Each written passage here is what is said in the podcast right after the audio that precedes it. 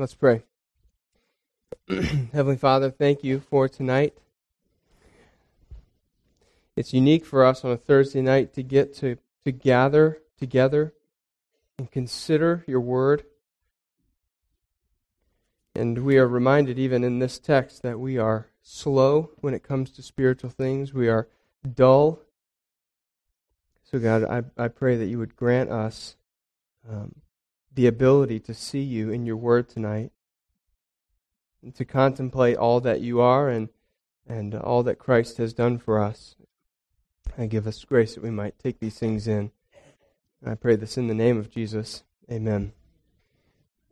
well, tonight uh, I want to use our time together to uh, reflect on what Jesus was thinking and feeling in the Garden of Gethsemane the night before his death.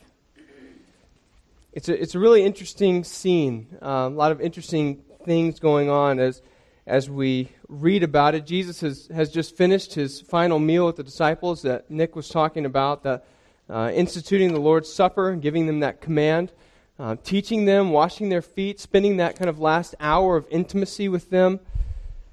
Really a sweet picture of both him being their leader and teacher, but also their friend you see their love for each other in that scene, especially if, as Jesus bends down to wash their feet and serve them uh, in a way that was clearly overwhelming to them.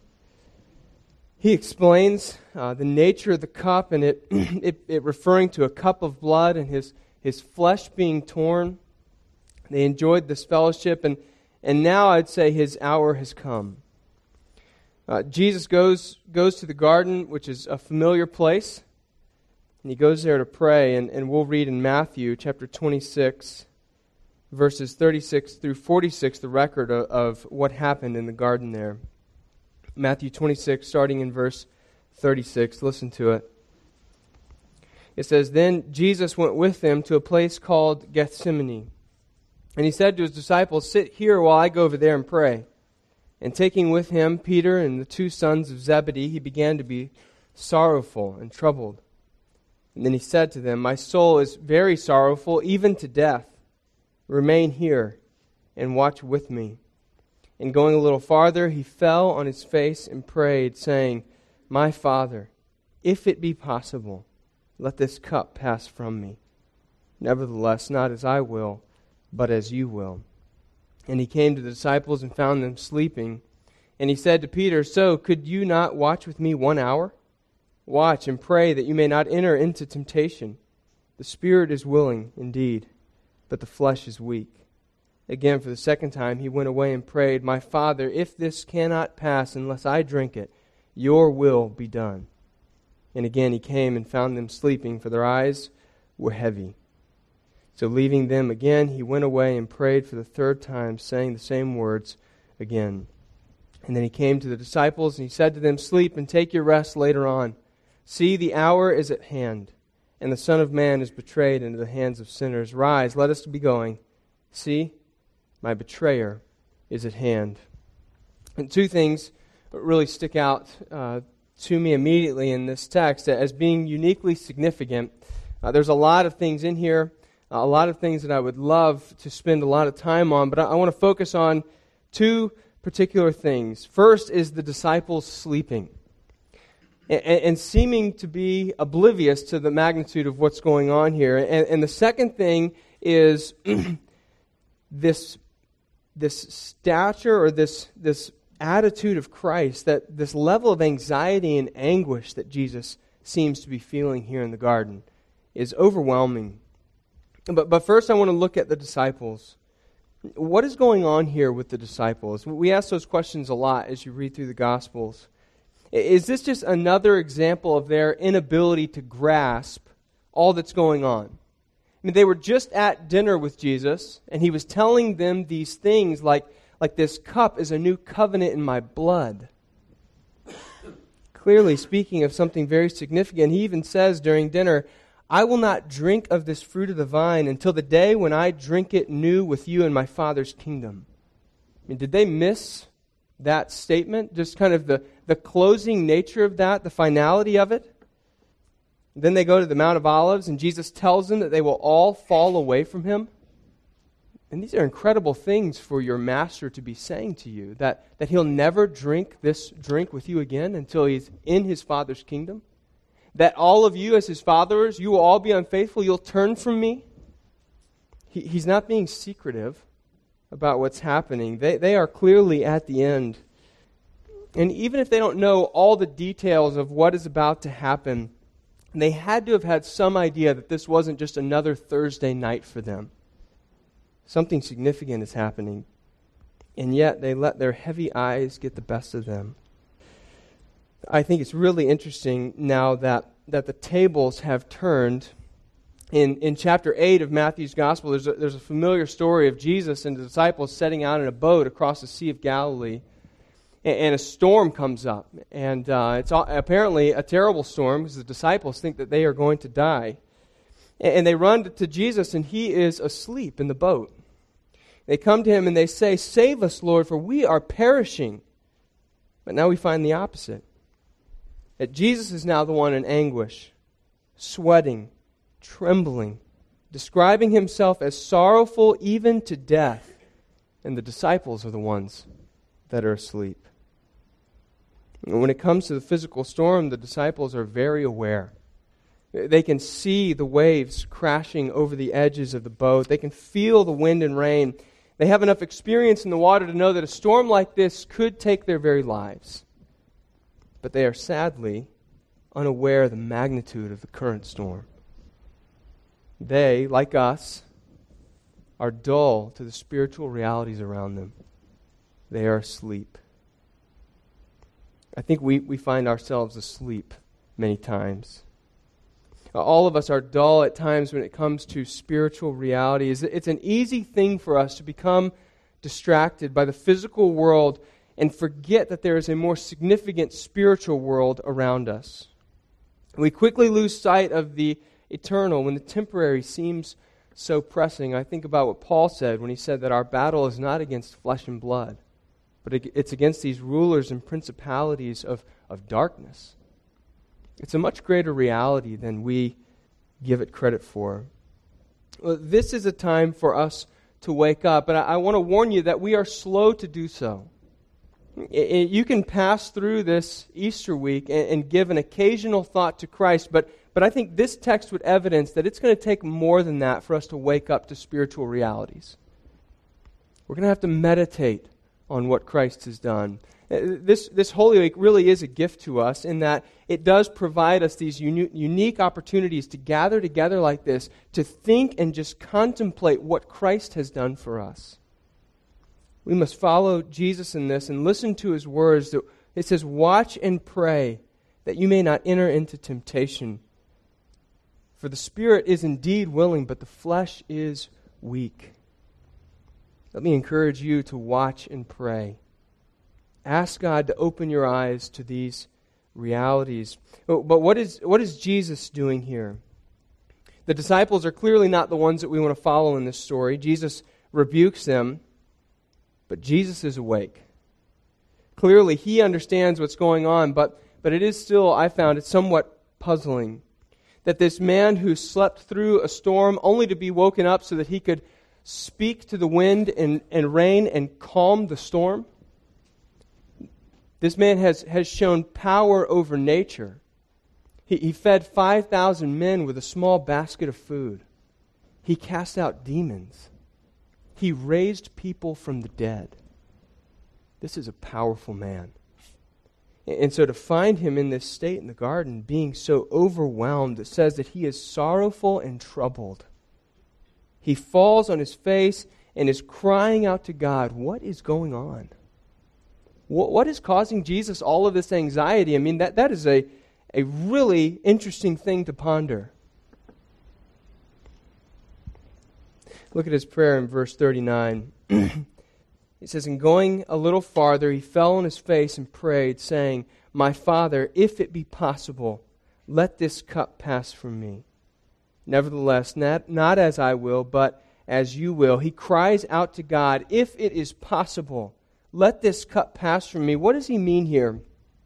What's the cup he's referring to? Is he asking to be released from his mission? I don't think he is. Throughout the Old Testament, the cup has been an expression used uh, to mean someone's portion, and more specifically, their, their portion that has been allotted to them by God. It would be this idea of a master doling out rewards to his servants or their allotted allowance. And we see familiar passages of it. We, we love the descriptions of blessing, like in Psalm 23 5. It says, You anoint my head with oil, my cup overflows. David here just reflecting on the blessings of God, talking about the goodness of God and how God has overwhelmed him with blessing and how he has walked with him through troubles and he has set a table before him in the presence of his enemies. We love verses like that. We love to preach them.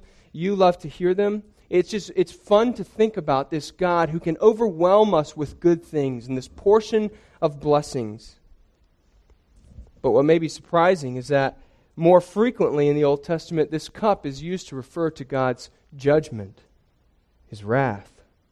Like in Psalm 75, a, a far less popular psalm, it says, In the hand of the Lord is a cup full of foaming wine, mixed with spices. He pours it out, and all the wicked of the earth drink it down to its very dregs. Or in Isaiah 51, Awake, awake, rise up, Jerusalem, you who have drunk from the hand of the Lord the cup of his wrath. You who have drained to its dregs the goblet that makes people stagger. This is wonderful and awful imagery. This cup of God's wrath that must be consumed down to its very dregs, that, that makes people stagger. This foaming wine mixed with spices that's poured out on the wicked of the earth. to give a picture of God that, that we don't like to think about. That God is holy and just, and He must deal completely with the injustice and rebellion of this world. And He will do this by pouring out the cup of His great wrath down to its last drops. The vengeance of an infinitely holy and powerful God must be exhausted. It is a fearful thing to fall into the hands of the living God. This is the cup that Jesus is speaking of this cup of wrath, judgment, and punishment. Jesus Christ, this one who has only known the cup of blessing that, that, that has come from his obedience, now finds before him a cup overflowing with God's wrath, a wine mixed with spices and stirred together of which he must drink down to the very dregs, a mixture of God's fierce opposition, disapproval, and righteous anger that has been stirred up by our guilt and shame.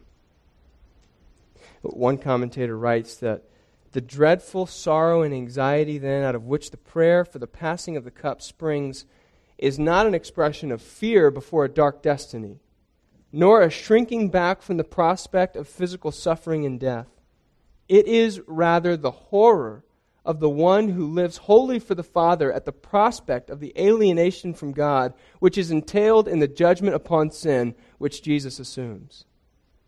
The horror thus anticipates the cry of dereliction My God, my God, why have you forsaken me?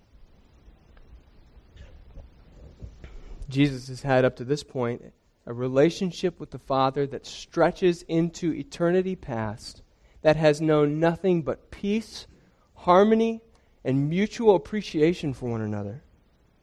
They've had a perfect relationship. Jesus has never tasted the disappointment of the Father. And now he stares at the prospect of drinking the entirety of a cup filled with all the disappointment that God has felt towards his adulterous people you and me. For he would take on our shame, our unfaithfulness, our idolatrous hearts, our lust, our fear of man, our questioning of God's goodness, our pursuit of a hundred other things to find satisfaction rather than in God. 2 Corinthians 5:21 says for our sake he made him to be sin who knew no sin so that in him we might become the righteousness of God. John Calvin, a theologian and reformer from the 1500s, wrote, He had no horror of death, therefore, simply as a passage out of the world, but because he had before his eyes the dreadful tribunal of God, and the judge himself armed with inconceivable vengeance, and because our sins, the load of which was laid upon him, pressed him down with their enormous weight. This is the source of his sorrow, even to death. This is why his soul is troubled. This is the cup that Jesus asks to be freed from. It includes his physical suffering, but is more significantly the judgment of God that will be poured upon him. Even in the asking to have the cup pass from him, Jesus never has in mind that the cup would then pass back to us, his followers. He expresses in Mark that he's only asking because he knows the Father is able to do anything. He's asking if there's another way to secure our forgiveness. We see that clearly in verse 42 when he goes back to pray a second time. He says, My Father, if this cannot pass unless I drink it, your will be done. Jesus never intends to pass the cup on to us. He's merely pleading with the Father, like any of us would do, for deliverance in the time of his great trial. But we see his resolve over and over again when he repeats, Not my will, but yours be done. He prays a third time and then he returns to meet his accusers. He's handed over to the crowd of sinners, and his disciples abandon him. And so begins the hour for which he came. It would be a long night, followed by a long day. I think it's uh, appropriate for us tonight to, to think about what role we have personally played in filling this cup. How have you been unfaithful to God, stirring up his wrath and judgment that required death? Consider for a moment the one who took the cup that was intended for you and drank it to its very dregs. Consider the one who exhausted the wrath of the living God so that you might stand before him as sons and daughters tonight we're, we're going to have a time of confession. It's going to be similar to the prayer times that we have on Sunday mornings. I'll begin us in prayer, and then as you feel led, you can pray out loud, and Jack will close us at the end. But I, I want to direct us specifically to prayers of confession as we consider our guilt and as we praise the one who took that guilt away. Let's pray. Heavenly Father, thank you for your word and that it has recorded in it this good news for us. Thank you for Jesus. Thank you that it was your will to crush him. Thank you that you made him who knew no sin to become sin for us. God, we confess to you that we are an adulterous people. We chase after many things. We are prone to wander. God, forgive us.